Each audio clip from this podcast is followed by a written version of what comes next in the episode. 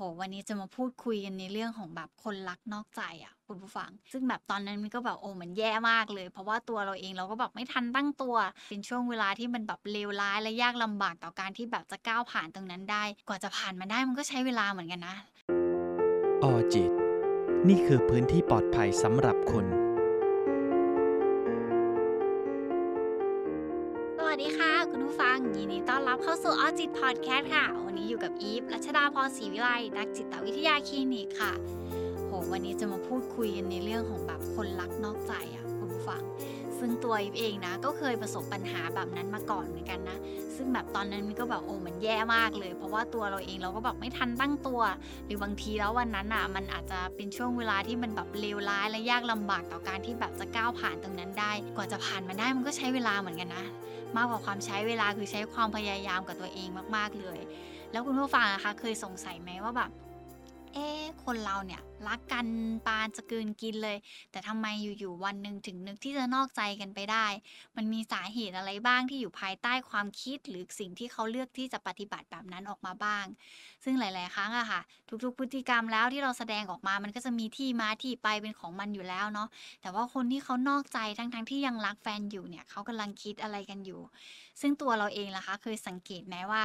มันมีสัญญาณเตือนเหมือนกันนะว่าแบบเอออะไรมันจะเป็นตัวบ่งบอกเรานะว่าแบบคนเนี้ยกำลังนอกใจเราหรือเปล่าอ่าหรือว่าตัวเราเองเคยสังเกตตัวเองไหมว่าแบบ ฉันกำลังจะนอกใจ ฉันเปลี่ยนแปลงตัวเองไปยังไงบ้าง ซึ่งมันเป็นเรื่องจะบอกว่ามันเป็นเรื่องธรรมชาติมากๆของมนุษย์เราอะที่แบบเหมือนเราเป็นมนุษย์ที่เป็นเขาเรียกอะไรอะเป็นมนุษย์ที่มีการสืบทอดสายพันธุ์กันต่อไปอะไรเงี้ย การพูดถึงเรื่องของการนอกใจมันอาจจะ ไม่ถูกต้องตามหลักวัฒนธรรม แต่ว่าหลาย ๆ ครั้งแล้วมันอาจจะเกิดจากปัญหาบางอย่างที่มันที่มันไม่สามารถจะบอกได้ว่าคนสองคนมันเกิดอะไรขึ้นให้กับคนอื่นเข้าใจอะมันเป็นแบบนั้นเลยอะไรอย่างเงี้ยทีนี้เวลาที่เราโดนนอกใจอะมันเจ็บเนาะมันเจ็บจนแบบอ้อบางทีอยากจะแบบเหมือนแบบหยุดนิ่งๆจังเลย แบบหยุดหายใจกับตรงนั้นจังเลย มันรู้สึกแบบชีวิตมันพังลงจังเลย มันรู้สึกแบบ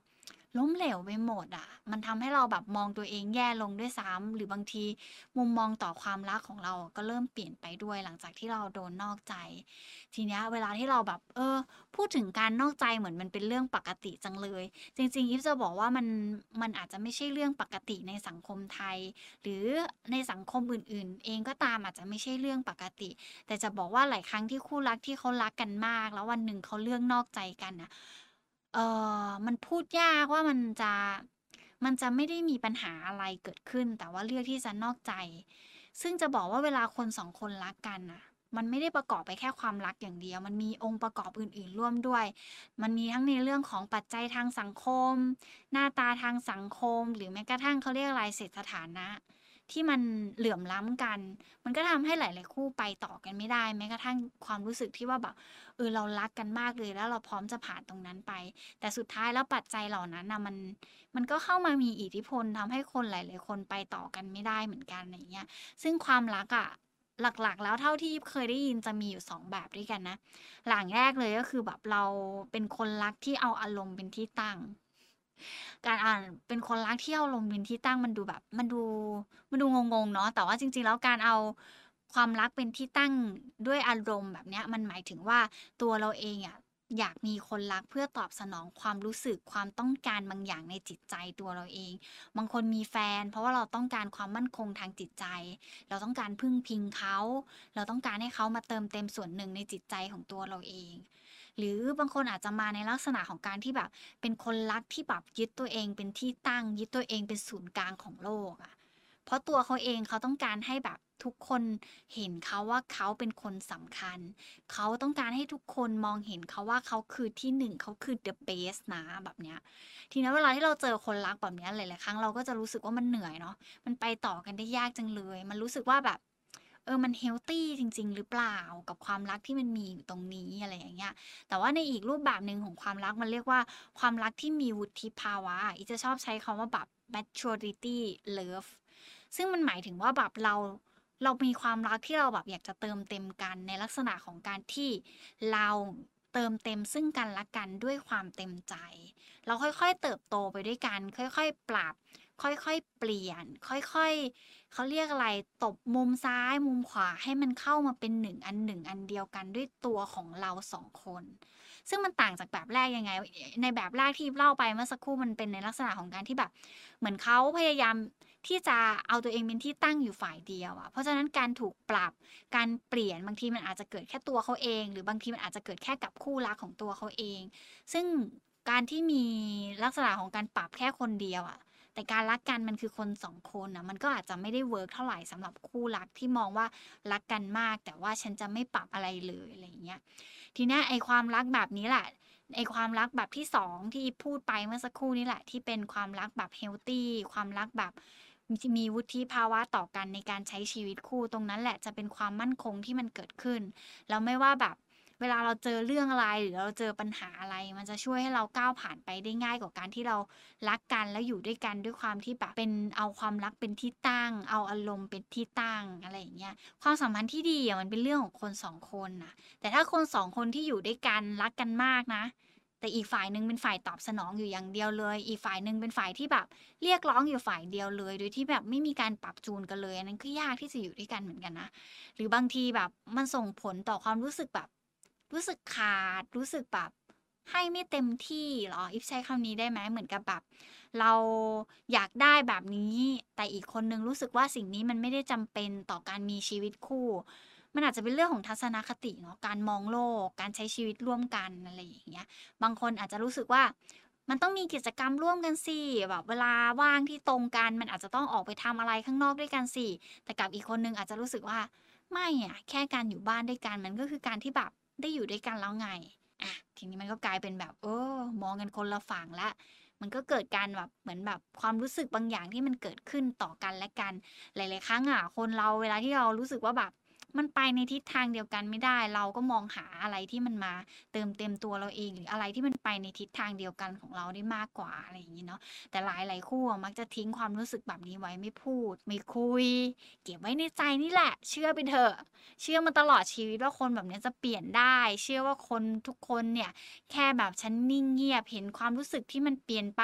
เห็นมวลบางอย่างที่มันเปลี่ยนไปเนี่ยเธอต้องรับรู้ได้แล้วจะเปลี่ยนได้ ซึ่งสิ่งนั้นนะคะอีฟจะบอกว่าบางทีมันอาจจะเป็นอะไรที่ที่เรามองในมุมของตัวเราเองว่าเราอดทนได้อีกคนนึงจะเปลี่ยนได้ แต่ถ้าเมื่อไหร่ก็ตามไม่มีการสื่อสารกันออกมา ไม่มีทางเข้าใจตรงกันแน่นอนว่าแต่ละคนต้องการอะไร ซึ่งทีนี้เหมือนเคยได้ยินแบบหลาย ๆ คนชอบถามว่าแบบเออคบกันมานานเนี่ยนอกใจกัน เกี่ยวไหม เพราะว่าเรารู้สึกเบื่อกันจังเลย รู้สึกว่าไม่อินกับคนนี้แล้ว จริง ๆ มันอาจจะเกิดขึ้นได้นะ เพราะอย่างแรกเลยที่มันเกิดขึ้นคือความเบื่อ แต่ไอภายใต้ความเบื่อก่อนที่เราจะมาเบื่อกันเนี่ยมันเกิดอะไรขึ้นล่ะ บางทีเราอาจจะแบบทำอะไรจนเราคุ้นเคย จนไม่ได้สร้างความตื่นเต้นให้กันและกันหรือเปล่า หรือเราไม่ได้เติมความหวานต่อกันและกันหรือเปล่า วันพิเศษที่มันเกิดขึ้นเมื่อปีแรกที่คบกันโอ้โหดอกไม้เอ่ยของขวัญเอ่ยร้านอาหารหรูๆเอ่ยถูกพรีเซนต์มาเป็นโปรโมชั่นเต็มไปหมดเลย แต่พอเราคบกันไปนานไปนานไปนานไปสิ่งเหล่านั้นเริ่มหายไป นอกจากความแบบรู้สึกว่าแบบเออ มันมันชินไปแล้วแหละหรืออีกคนนึงอาจจะรู้สึกว่า เออทำไมเธอเปลี่ยนไปจังเลย รู้สึกแบบเบื่อกับชีวิตแบบนี้จังเลย อยากจะหาความตื่นเต้นแบบอื่น ๆ จังเลย บางครั้งแล้วเรามักจะได้ยินการนอกใจเป็นในลักษณะของการที่แบบ ผู้ชาย ผู้ชายนอกใจผู้หญิง มันต่างอะไรจากผู้หญิงนอกใจผู้ชายหรือเปล่า จริง ๆ ผู้ชายนอกใจผู้หญิงมันเป็นเรื่องที่แบบเลวร้ายมากเลยนะ แต่ว่าผู้หญิงนอกใจผู้ชายอาจจะเป็นแค่อารมณ์อ่อนไหวคือจะบอกว่าจริง ๆ แล้วไม่ว่าผู้หญิงหรือผู้ชายอะ แค่คำว่านอกใจอะมันก็คือมันก็คือการแสดงออกอย่างหนึ่งที่ที่มันไม่ไม่ซื่อสัตย์ต่อคนรักของตัวเขาเอง ไม่จำเป็นต้องว่าผู้ชายทำแล้วมันรุนแรงกว่าผู้หญิง หรือผู้หญิงทำแล้วมันดูอ่อนโยนกว่า มันเกิดจากความอ่อนไหวมันอาจจะเบาบางกว่าในโทษความผิดที่มันเกิดขึ้นตรงนั้น แต่จะบอกว่าไม่ว่าผู้หญิงหรือผู้ชายอะมันเกิดขึ้นแล้วมันก็คือสร้างความรู้สึกแย่ๆให้กับอีกคนนึง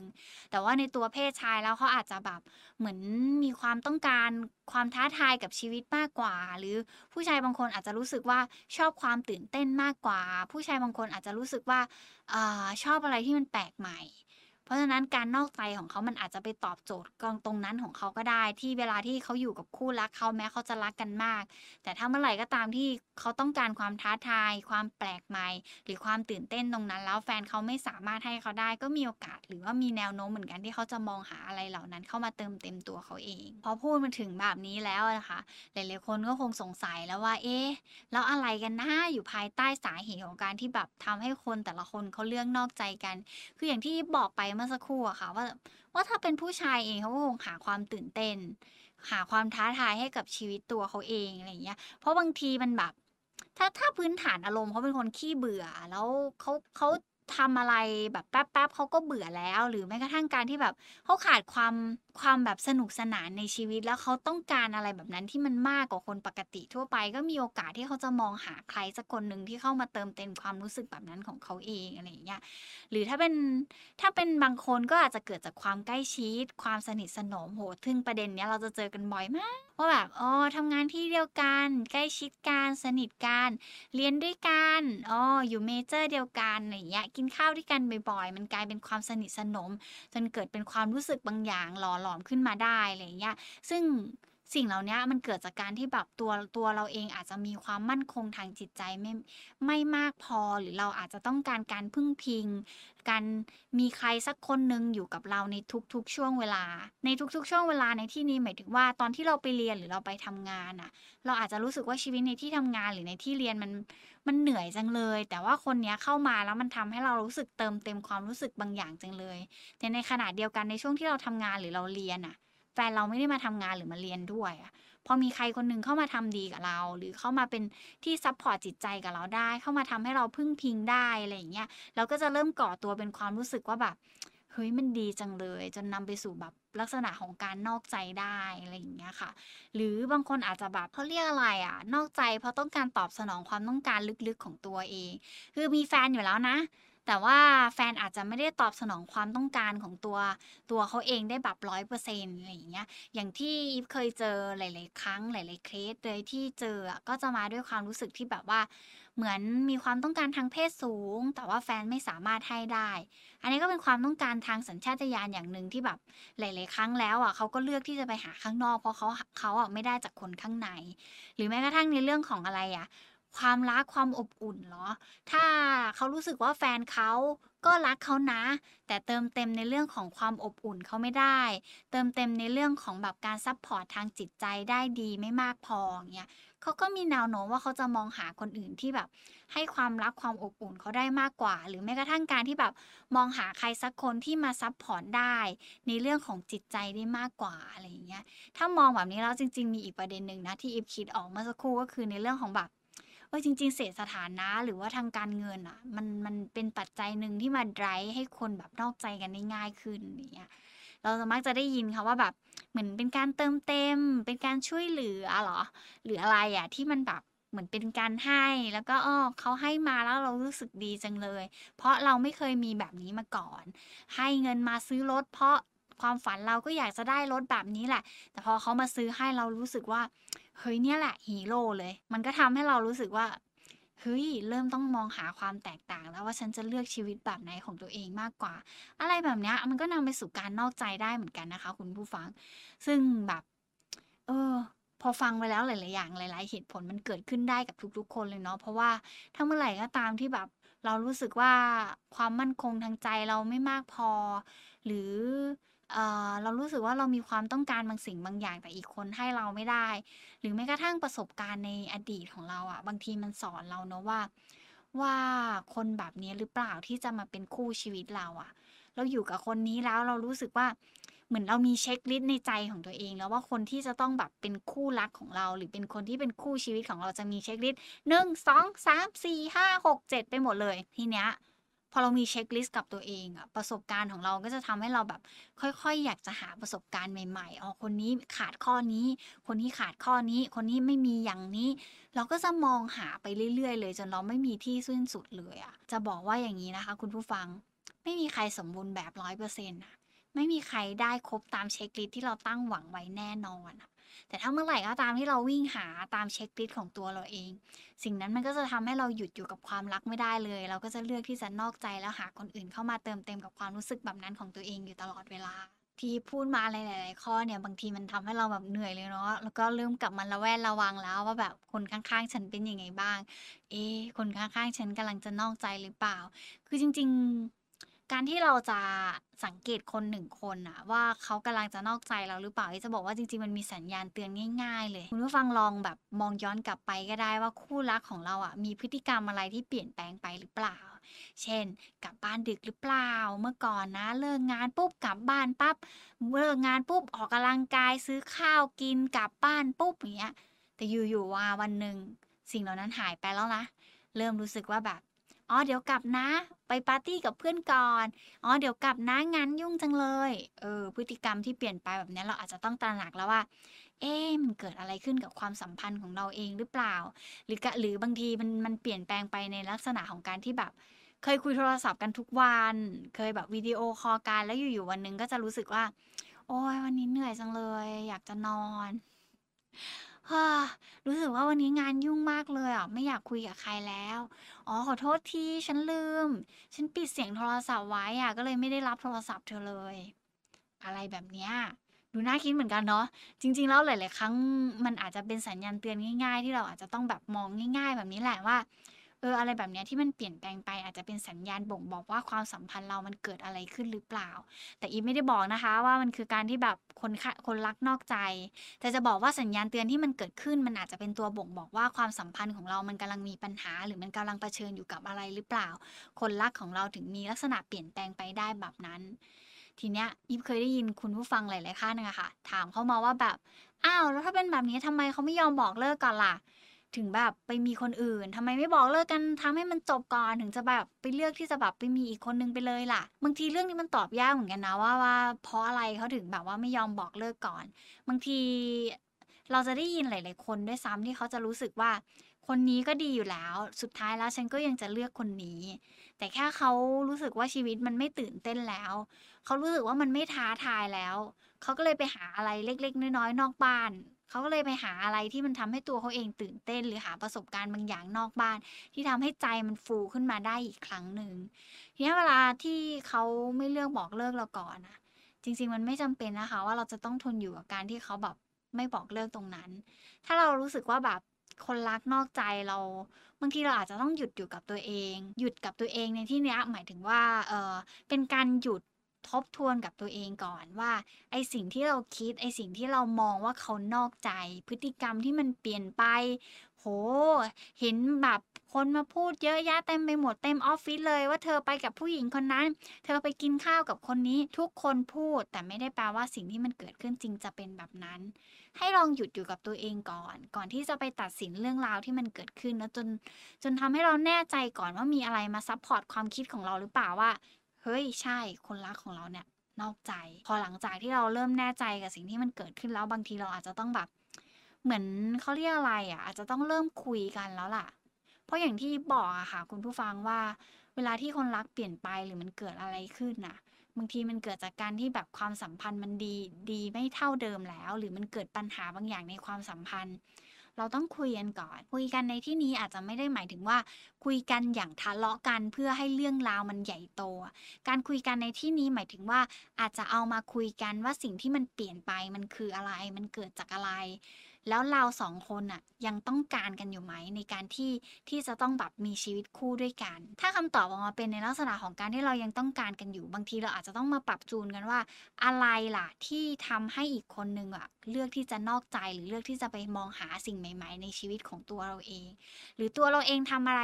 ให้มันเกิดขึ้นหรือเปล่าจนทำให้อีกฝ่ายหนึ่งรู้สึกว่าเราดีไม่พอแล้วเขาถึงไปมองหาคนอื่นแบบนั้นอย่างเงี้ยแต่ถ้าท้ายที่สุดแล้วคุยกันตกลงกันแล้ว แล้วเรารู้สึกว่า ไม่ ยังไงก็จะพอแค่นี้อะพอแค่นี้ก็พอแค่นี้นะ ถ้าเรารู้สึกว่ามันไม่ไหวก็คือไม่ไหว อะอะไรที่มันไม่เฮลทีกับตัวเราเอง อะไรที่มันทำให้เรารู้สึกว่าเออมันเป็นทุกข์จังเลยอีก็มองว่าอยากให้เคารพความรู้สึกของตัวเองว่ามันไปต่อไม่ได้แล้วอะเราต้องยอมรับเข้าใจตรงนั้น แล้วก็อยู่กับตัวเอง ค่อยๆก้าวกับตัวเอง เวลาที่เราล้มแล้วเรารู้สึกว่ามันลุกขึ้นยากเราก็ค่อย ๆคานไปคานไปกับตัวเองนี่แหละ พอคานแล้วเรารู้สึกว่าเราเริ่มไหวเราค่อยๆพยุงตัวเองขึ้นมาก็ได้ แต่ถ้าเรารู้สึกว่าคุยกันแล้วตกลงกันแล้ว เรารู้สึกว่า เออ อยากจะยังอยากจะไปต่ออยู่ ยังอยากจะจูนกันอยู่ ยังอยากจะค่อยๆ ปรับเข้าหากันอยู่ อาจจะต้องทำข้อตกลงร่วมกันแล้วล่ะค่ะว่า แล้วเราจะอยู่กันยังไงดีกับความสัมพันธ์แบบนี้ เพื่อไม่ให้มันเกิดประเด็นปัญหาตรงนี้ขึ้นอีก หลาย ๆ คนก็จะแบบเริ่มสงสัยว่าเออถ้าเลือกที่จะไปต่อกัน แล้วเราจะจัดการกับความระแวงระแวงที่มันอาจจะเกิดขึ้นตามมาได้ยังไงบ้าง สุดท้ายแล้วอะค่ะความระแวงมันเกิดขึ้นอยู่แล้ว เพราะมันเคยเกิดเหตุการณ์บางอย่าง มันทำให้มันเกิดเป็นประสบการณ์บางอย่างกับตัวเราเองอะ แต่อย่างท้ายที่สุดแล้วอะ อีกคนนึงก็ต้องช่วยเราร่วมมือกับเราด้วยในการที่จะแบบทำตัวยังไงให้เราเกิดความเชื่อใจกลับมาได้อีกครั้งหนึ่งไม่ว่าจะวิธีการไหนอะค่ะคุณผู้ฟังอีฟอยากให้คุณผู้ฟังค่อย ๆ พูดคุยกัน ตกลงกัน ค่อยๆ หยุดอยู่กับตัวเราเอง ทบทวนสิ่งที่มันเกิดขึ้นกับความสัมพันธ์ของตัวเราเอง ไม่ไหวคือไม่ไหว ถ้าเราอยากไปต่อ พูดคุยกัน นั่นคือวิธีการที่จะทำให้เราเข้าใจกัน และลดปัจจัยของการนอกใจกันได้ง่ายที่สุดแล้วค่ะคุณผู้ฟังสำหรับวันนี้ขอบคุณมาก ๆ ที่รับฟังนะคะ เดี๋ยวเจอกันใหม่ EP หน้า สวัสดีค่ะออจิต นี่คือพื้นที่ปลอดภัยสำหรับคุณ